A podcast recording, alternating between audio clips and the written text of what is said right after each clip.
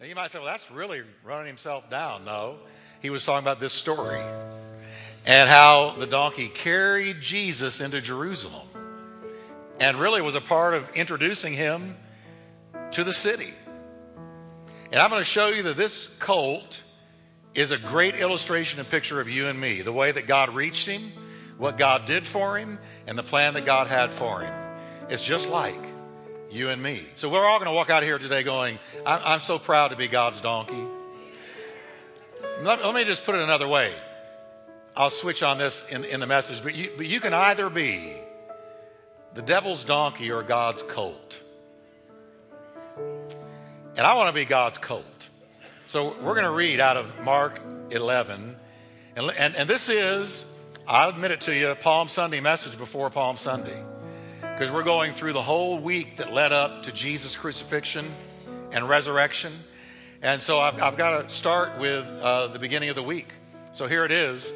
It says, When they drew near Jerusalem to Bethphage and Bethany at the Mount of Olives, he sent two of his disciples. And he said to them, Go into the village opposite you, and as soon as you have entered, you will find a colt tied on which no one has sat. I want you to read the next five words with me. Loose it and bring it. Oh, I like that. Now, if anyone says to you, Why are you doing this? Say to them, The Lord has need of it. The Lord needs it. And immediately he will send it here. So they found, or went their way and found the colt tied by the door outside on the street, and they loosed it. But some of those who stood there said to them, what do you think you're doing? That's really the thought. What do you think you're doing loosing this colt? Who are you? It's not yours. And they spoke to them just as Jesus had said, The Lord has need of them. So they let them go. Then they brought the colt to Jesus and threw their clothes on it, and he sat on it. And many spread their clothes on the road. And others cut down leafy branches from the trees and spread them on the road. Then those who went before and those who followed cried out, saying, I want you to read this with me Hosanna! Blessed is he who comes in the name of the Lord. Blessed is the kingdom of our father David that comes in the name of the Lord. Hosanna in the highest. Lord, thank you for this incredible story. Lord, I pray that you will change our lives today, renew our minds, help us to see our place in the plan of the ages, in the plan of redemption. I pray that this message will change us, rearrange us, call us, speak to us, lift us up, pick us up, send us out. In Jesus' mighty name. Amen. Turn to your neighbor and tell them it's good to be God's donkey. Amen. I just hear people, we went out of there. He told us to call each other donkeys. Um, now, as Jesus prepares to enter Jerusalem here, it is an incredible moment. Everything in his life has led up to this point. And as he's about to go in, there are many prophecies being fulfilled as we watch this entry into Jerusalem. There's in particular two. One, that the Jews' king would enter Jerusalem. The second one, that he would enter Jerusalem riding a donkey. Let me read it to you out of Zechariah 9, verse 9. Rejoice greatly, O daughter of Zion. Shout aloud, O daughter of Jerusalem. Behold, your king, your king is coming to you. He is righteous, he carries salvation. He is humble and mounted on a donkey, on a colt, the foal of a donkey. So that was prophesied centuries before this event. It's one of the amazing confirmations that the Bible is the Word of God because only God can look centuries down the tunnel of time and nail the presence and activity of a donkey, where he's going to be, where he's going to be found, the condition he's found in. Now, in the Bible, a donkey is an animal of peace. If you read the Bible, kings and rulers and warriors would ride into a city on horse drawn chariots and riding great steeds, but not Jesus. Jesus, our Savior, came into the city riding a donkey, a humble animal of peace. Not anything that I would have put the King of Kings on, but God did, and there was a message in it. He did it for a reason. So it's no accident that in Mark's account, chapter 11, the first 11 verses, you can't read it without coming away realizing that, that next to Jesus, the central subject is the donkey. He is highlighted in the story. It really pulls in on him. Isn't it a powerful thought that right when Jesus needed him, just a few miles away, awaited a donkey, a colt that had been prophesied centuries before, a colt that figured prominently in the greatest story ever told, a colt that have been placed there by the sovereign finger of God for an hour, a time, a moment, a purpose in God's unprecedented plan. God had that donkey there. And let me, let me just, I got to say this. If he had that donkey there for an hour, a time, a place, and a divine plan, doesn't it go to show that He's got you and me here for such a time as this, for an hour, a time, a moment, and a plan. If God can order the steps of a donkey and have him there in just the right time and have a divine purpose for a donkey, where does that leave you and me? His hand is upon us. You are not here by accident. You have been saved in God's time, redeemed in God's time, filled with His Spirit in God's time, and you have come to the kingdom for such a time as this. And as God had a purpose for this donkey, He surely has a purpose for you. You are not the result of some uncaring, apathetic, cold evolutionary process, but you have been custom designed and made ready for this hour. And I want you to know that. You're a child of destiny. Destiny's written all over your face, all over your forehead. Destiny's all over your life. It's more than just going to work nine to five, coming home, paying the bills, raising the kids, getting your gold watch when you retire, and fading into, into oblivion. There is a high purpose for every person here. Now, as the story unfolds, I see a beautiful step by step process here. I've never, I never saw this until this week, and I've read this story umpteen times. But I've never saw this until this week. Four verbs, four commands that Jesus spoke jumped out at me when he was talking to the disciples. He turned to them and he said four things. Now I want you to say them with me because it applies not only to the way that you were saved, but to the way others are going to be touched through you. So say it with me. He said, Go, find, loose, and bring. Oh, I like that. Jesus said to the disciples, Go into the village opposite you, find the colt that my heart is set on, loose him, and bring him to me. Now, I want to deal with those four commands because we're going to walk out of here with a picture of what God's got for you and me, how we were saved, and how He wants us to reach others. Jesus said, First, go. Can we say go? go. Isn't that powerful? That's two little letters, go. But what force and power is behind that word. You know, Jesus is all about the word go. That's what Jesus is all about. Jesus was all about going. I've always believed, and I really believe it today, that God blesses moving targets. God blesses people who are going, who are reaching out. James said, You say to me that you have faith without works, but I'll say to you, I'll show you my faith by my works. I will show you that I've got the faith of God by the way I'm going, the way I'm reaching out, the way I'm stepping out. Because real Bible faith puts your feet into motion, your life goes into motion, and you become involved in good works in reaching others for Jesus.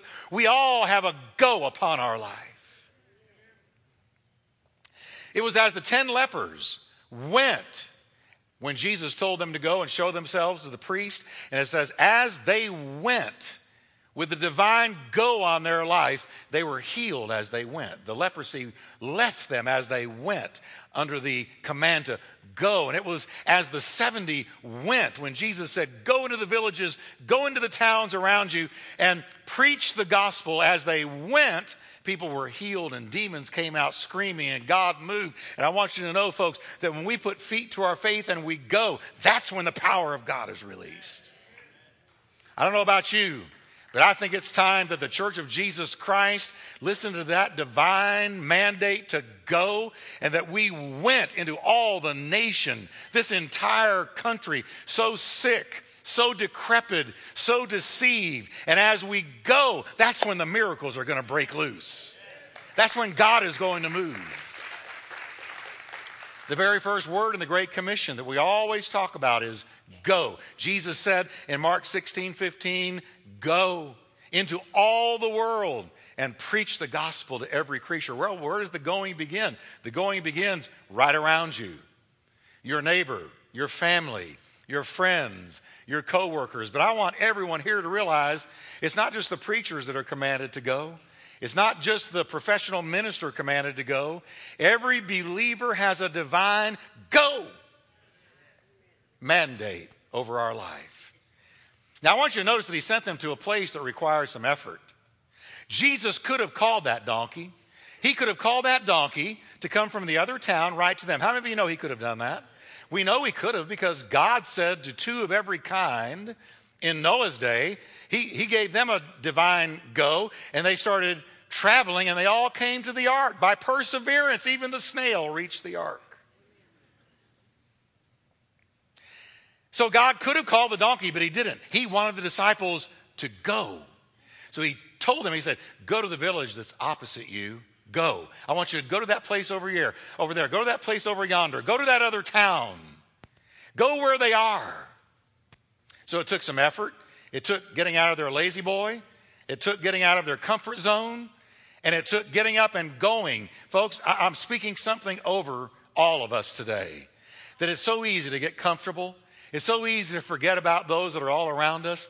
But do you know that God said go? And so there are times that He's going to say, go, get out of the La-Z-Boy, get out of your comfort zone, get out of your living room, turn the TV off, and I want you to go and I want you to involve yourself in my work and my plan. Go. It would take more time, more perseverance, and more effort for them to go to the town opposite them. And listen, it's, it's always that divine go. That divine go takes more out of us than we usually realize. The visions and dreams that God places in our own heart require a go that takes effort, it takes time, it takes perseverance, it takes elbow grease, it takes effort to go.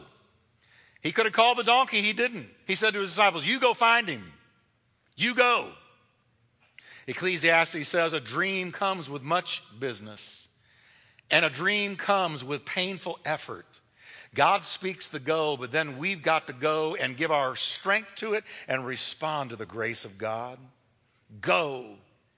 And it's also true of witnessing to people, witnessing to others in our attempt to win them to Jesus. It doesn't come easily. How many of you have realized that in this day and age, not everybody is thrilled when you bring up Jesus? And sometimes when you bring up Jesus, you get a real look and you get skepticism and you get atheism and you get agnosticism and you realize this isn't going to be easy plowing. This is going to take some time. It's going to take some effort because they are not in my world. Jesus said, Go to the town opposite you and isn't it true that some of the people we're called to reach are very opposite of us? They're not like us, they're not in our world. They don't think like us, look like us, act like us, live like us. And yet Jesus said, Go to people opposite you and share me with them. Gone are the days of the silent witness. That's an oxymoron. You can't be silent and witness. We need to go. Everybody say the word go. go. And sometimes it just takes effort, it takes time. As the village they were sent to was opposite them. The people God sends us to are opposite of us, and, and we've got to stay with it sometimes. I had to do this with my own family. When I got saved, man, I was excited. I was cranked. I was ready to go.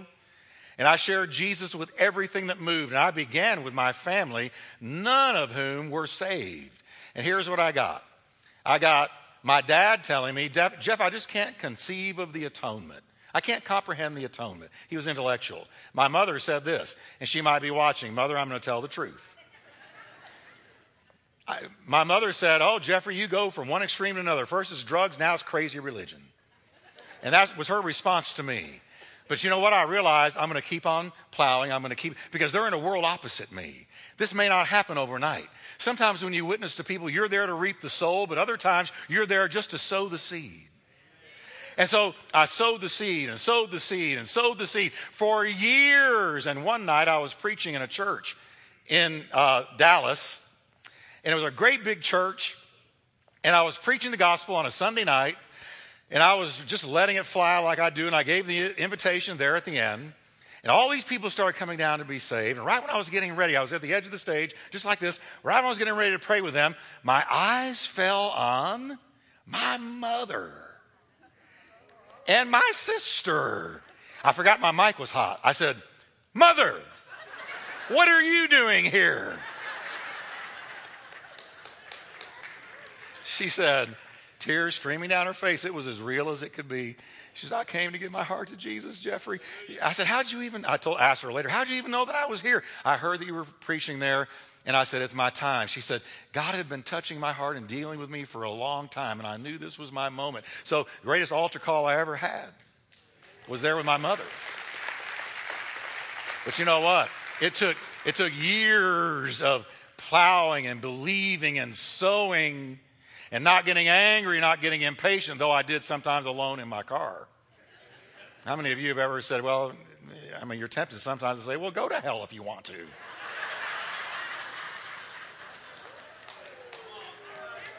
I'm sorry. I, I mean, sometimes you get put out, right? It's like if you can't see this right in front of your face, what can I do?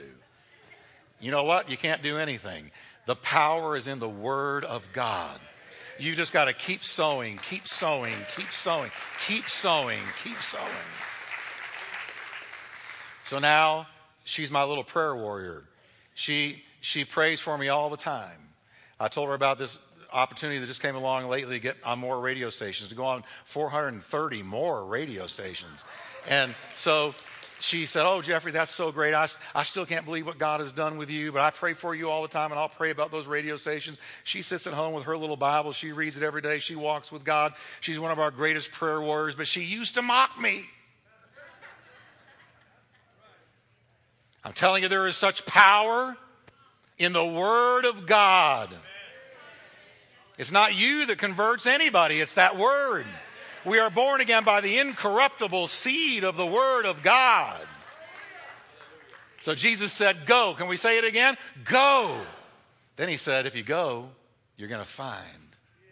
He said, You will find a colt. Not just any colt, my colt. Not just any colt, but the one that my heart is set on, the one that is chosen, the one that I'm going to use the one my hand is on, the one I've called, you're going to find my colt, the one that Zechariah saw centuries ago. That's what you're going to find. And catch this, really catch this. This jumped at me this week. I saw this. Not only did Jesus know where he would be found, he knew the condition he'd be found in. He said, You're going to find a colt, my colt, tied up. He's going to be tied up. And when I read that, it hit me between the eyes. What a picture of you and me.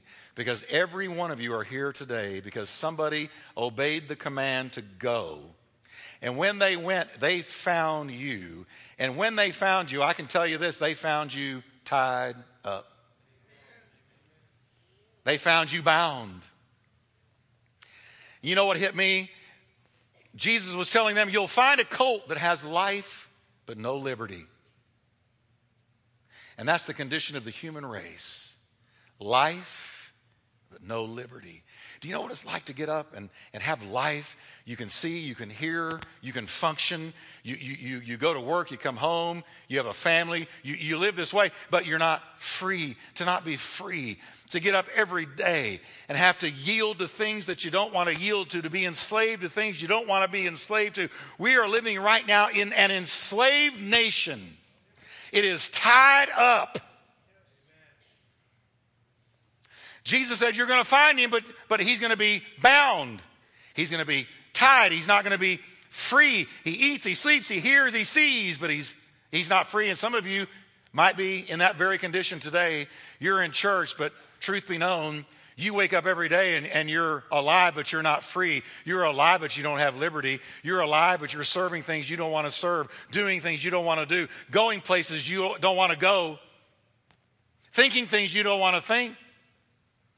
Something's got you that's bigger than you, but what I came to preach today is I know somebody bigger than what's got you.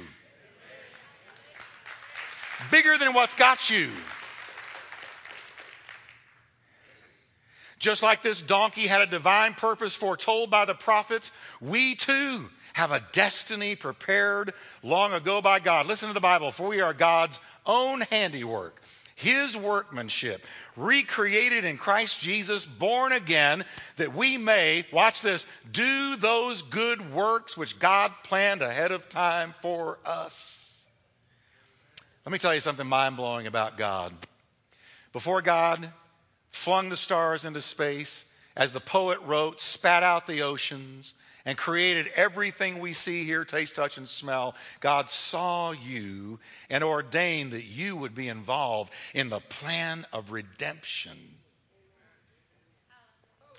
Let me take it further. He didn't just save you for heaven, heaven is the cherry on top of the sundae. Heaven is the chocolate on the ice cream serving in the plan of redemption is what we get to do in the here and now. This little donkey, listen, do you think that he ever stopped to think? Of course he didn't, but I'm drawing an illustration. Can you imagine this little donkey? He's just sitting there, he has no idea. I'm about to play a part in the greatest story ever told. I'm about to be the one Jesus rides into a city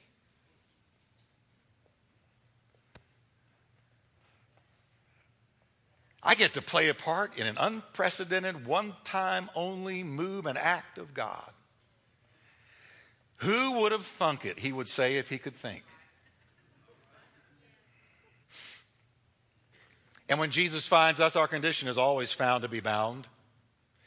It is always found to be bound, tied up, alive but not free until we meet Jesus.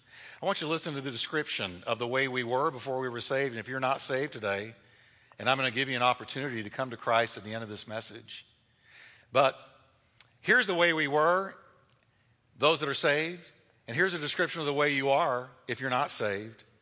You used to live in sin, writes Paul, just like the rest of the world, obeying the devil. Did you hear that? Obeying the devil, the commander of the powers in the unseen world. He is the Spirit at work in the hearts of those who refuse to obey God. Notice, there is no fence.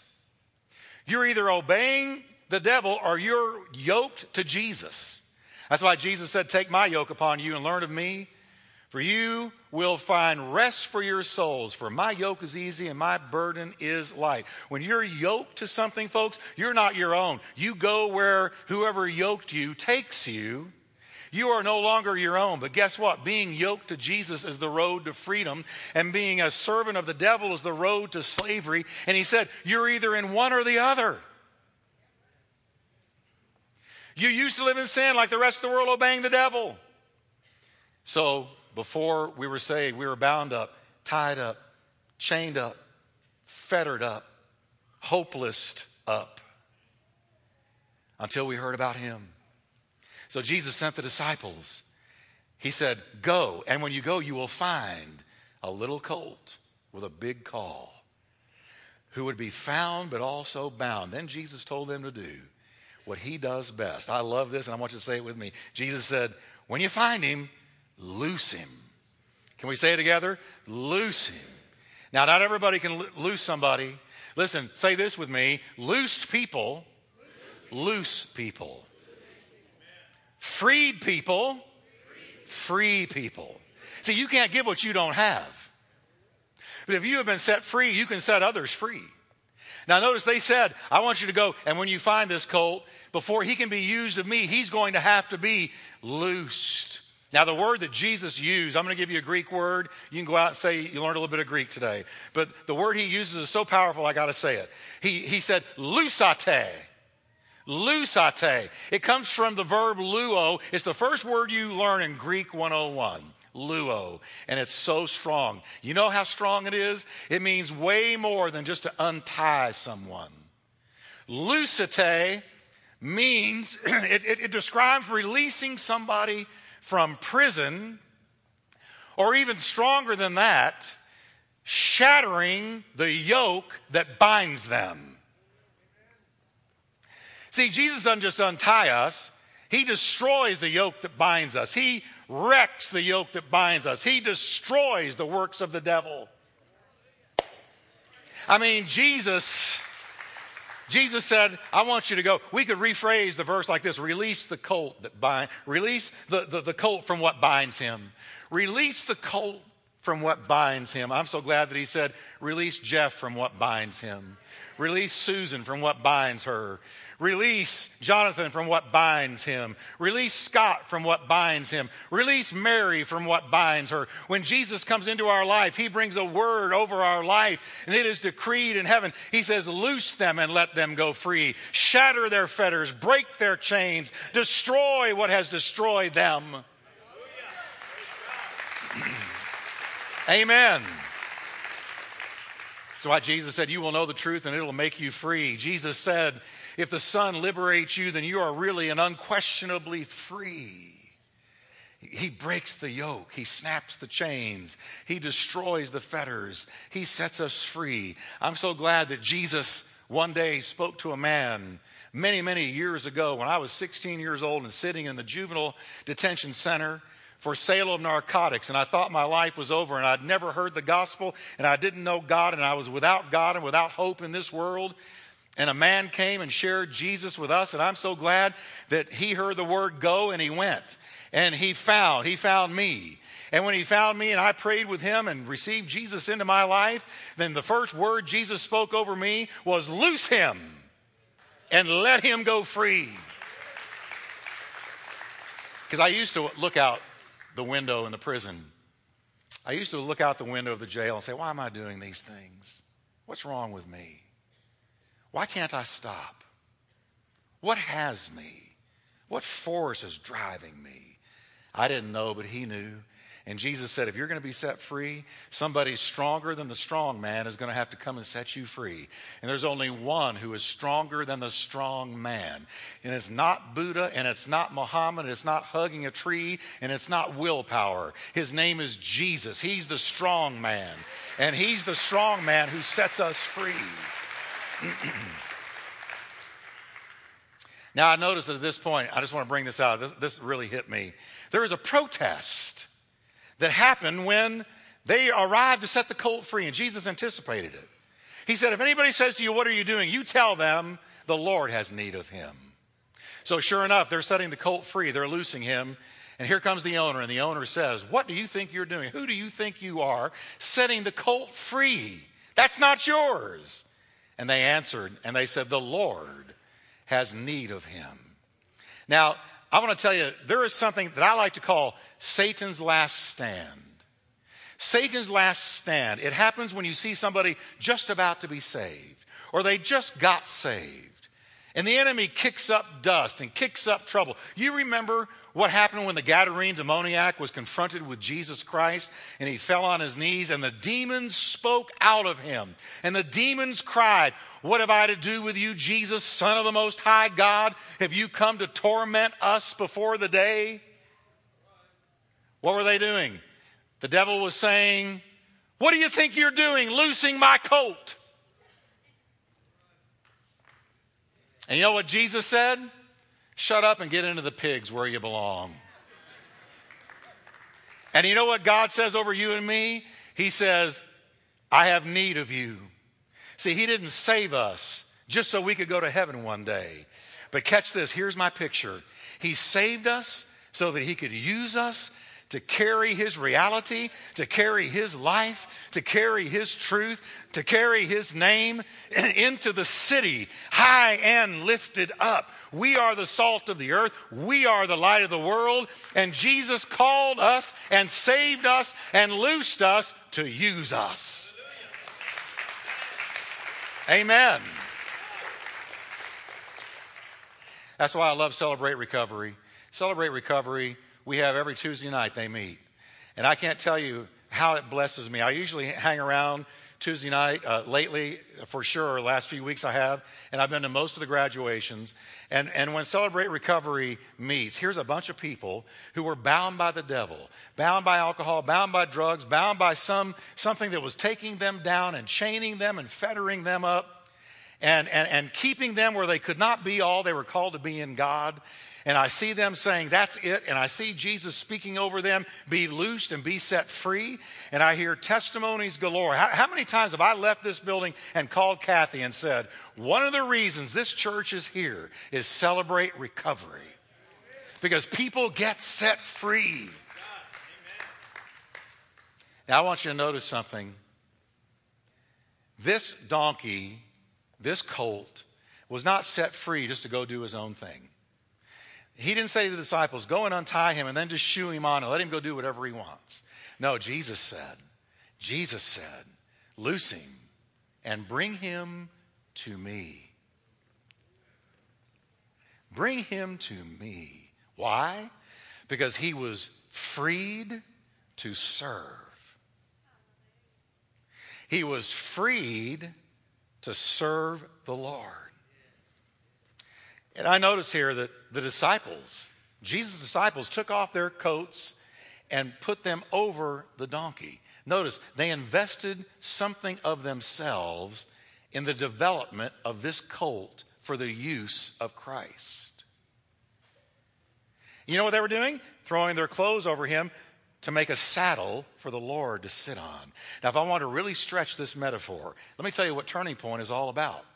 We could say the disciples first found him, then loosed him, then brought him to the Lord, and then they played a key part in preparing the colt for Jesus to use him. Why are we here? We're here because he gave some apostles, some prophets, some evangelists, some pastors, and some teachers for the equipping of the saints to do the work of God. See, we're looking for you, we're seeking you, and we're going to find you when we find you, we're going to loose you in the name of Jesus, but then we're going to make your life where Jesus can sit upon you and use you to carry him into the lives of others. What a beautiful picture. You know what I mean when I say now? Isn't it good to be God's donkey? This little colt was set free to serve. That's why he was set free to serve. Now, can you just imagine the scene? This little colt that, colt that had formerly been enslaved, he was unknown. He had no transcendent purpose, no transcendent meaning in his life. Now finds himself in the epicenter of the move of God. Jesus was the move of God. Jesus is what was happening on planet Earth in that day. He's in the epicenter of the greatest story ever told. He's allowed of God to carry his only begotten Son into the city of Jerusalem, high and lifted up, where all the hosannas were coming. Now, what if he had stopped? What if he had thought, man, all this is about me? I am some donkey. And that's what happens to some people. They get used of God. If you're not careful, you get used of God, you say, Man, I'm really something. No, no, no, no. It's who's upon you. It's who is upon you.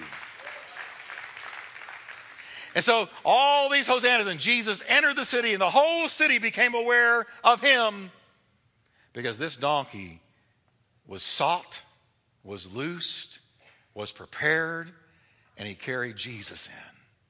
You know what I see when I look out at you and me and all of us together?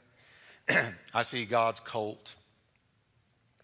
And He wants to sit upon us, He wants to rest upon us, He wants to be upon us, and He wants us to carry Him to a dying world. And we're going to do it. Can we stand together today? I want you to say with me together go, find, loose bring. In just a few weeks, we're at Easter. Can you believe that?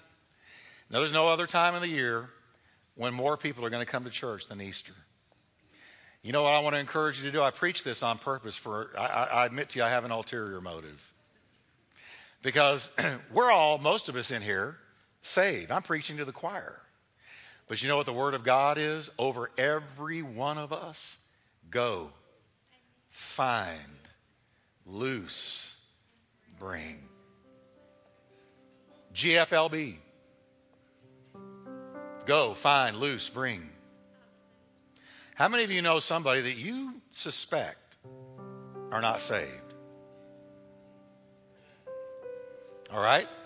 GFLB. Maybe we ought to do a bumper sticker GFLB. Go, find, loose, bring. You have in you the ability as a freed person to free people in the name of the Lord. Let's pray together. Father, I thank you for that divine command to go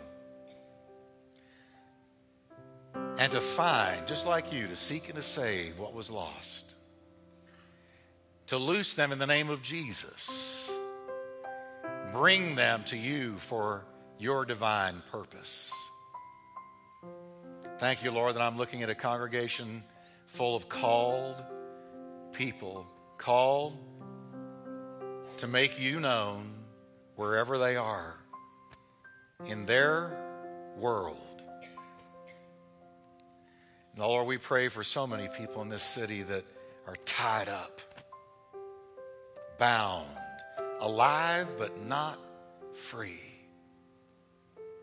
We pray that you will touch them. Now lift your hand and I want to pray that God will anoint you to go and to find. Now, Lord, I thank you for this congregation. Thank you for all the people we see saved regularly. But Lord, we pray that that will only increase, that we will never forget GFLB. We will never forget we're called to go find, loose, and bring. We will never forget it. Now pray with me, church, and say, Lord, Use me to carry you into someone's life. Now, with our heads bowed for a moment of prayer, I want to ask if there's anyone here today, and I want you to forget about everybody in this room. I'm not talking to them, I'm talking straight to you. Straight to you. Listen carefully to me. I care about you. I love you.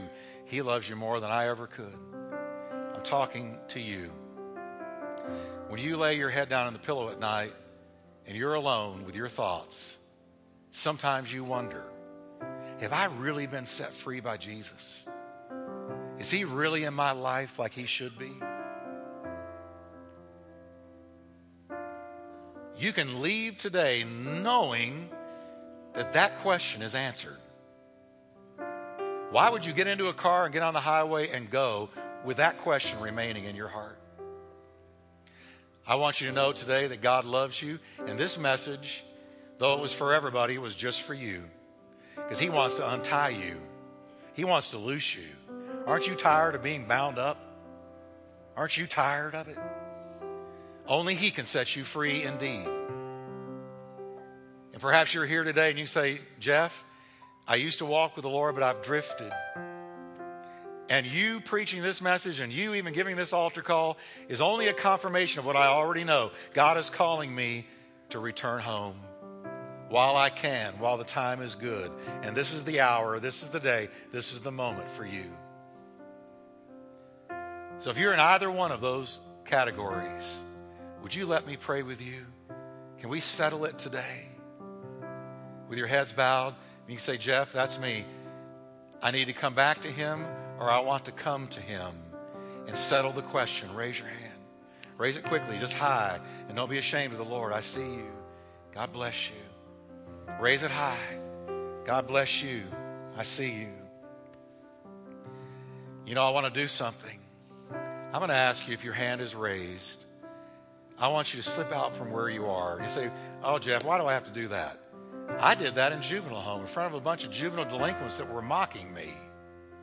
But if Jesus walked up Golgotha's hill naked and bleeding, we can come down to receive prayer. And it's a way of activating your faith. So I'm going to ask you if you lifted your hands, I want you to come out. Just tell your feet to start to walk and come right now. I want to pray for you down here. I want to believe God to touch you down here. So you come on, and we're going to wait. And I want to do one last thing. I know that we have some people today who are battling a, a physical issue who are even going in for operations this week.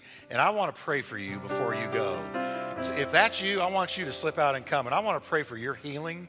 And I want to pray that that operation goes well. You come right now. because I know there's several in our church in that position, and I want to send you with the blessing of God. So we're just going to have healing across the board today. So if you need prayer, you come. If you're coming to Jesus, come right now. We're going to sing just one stanza, and then we're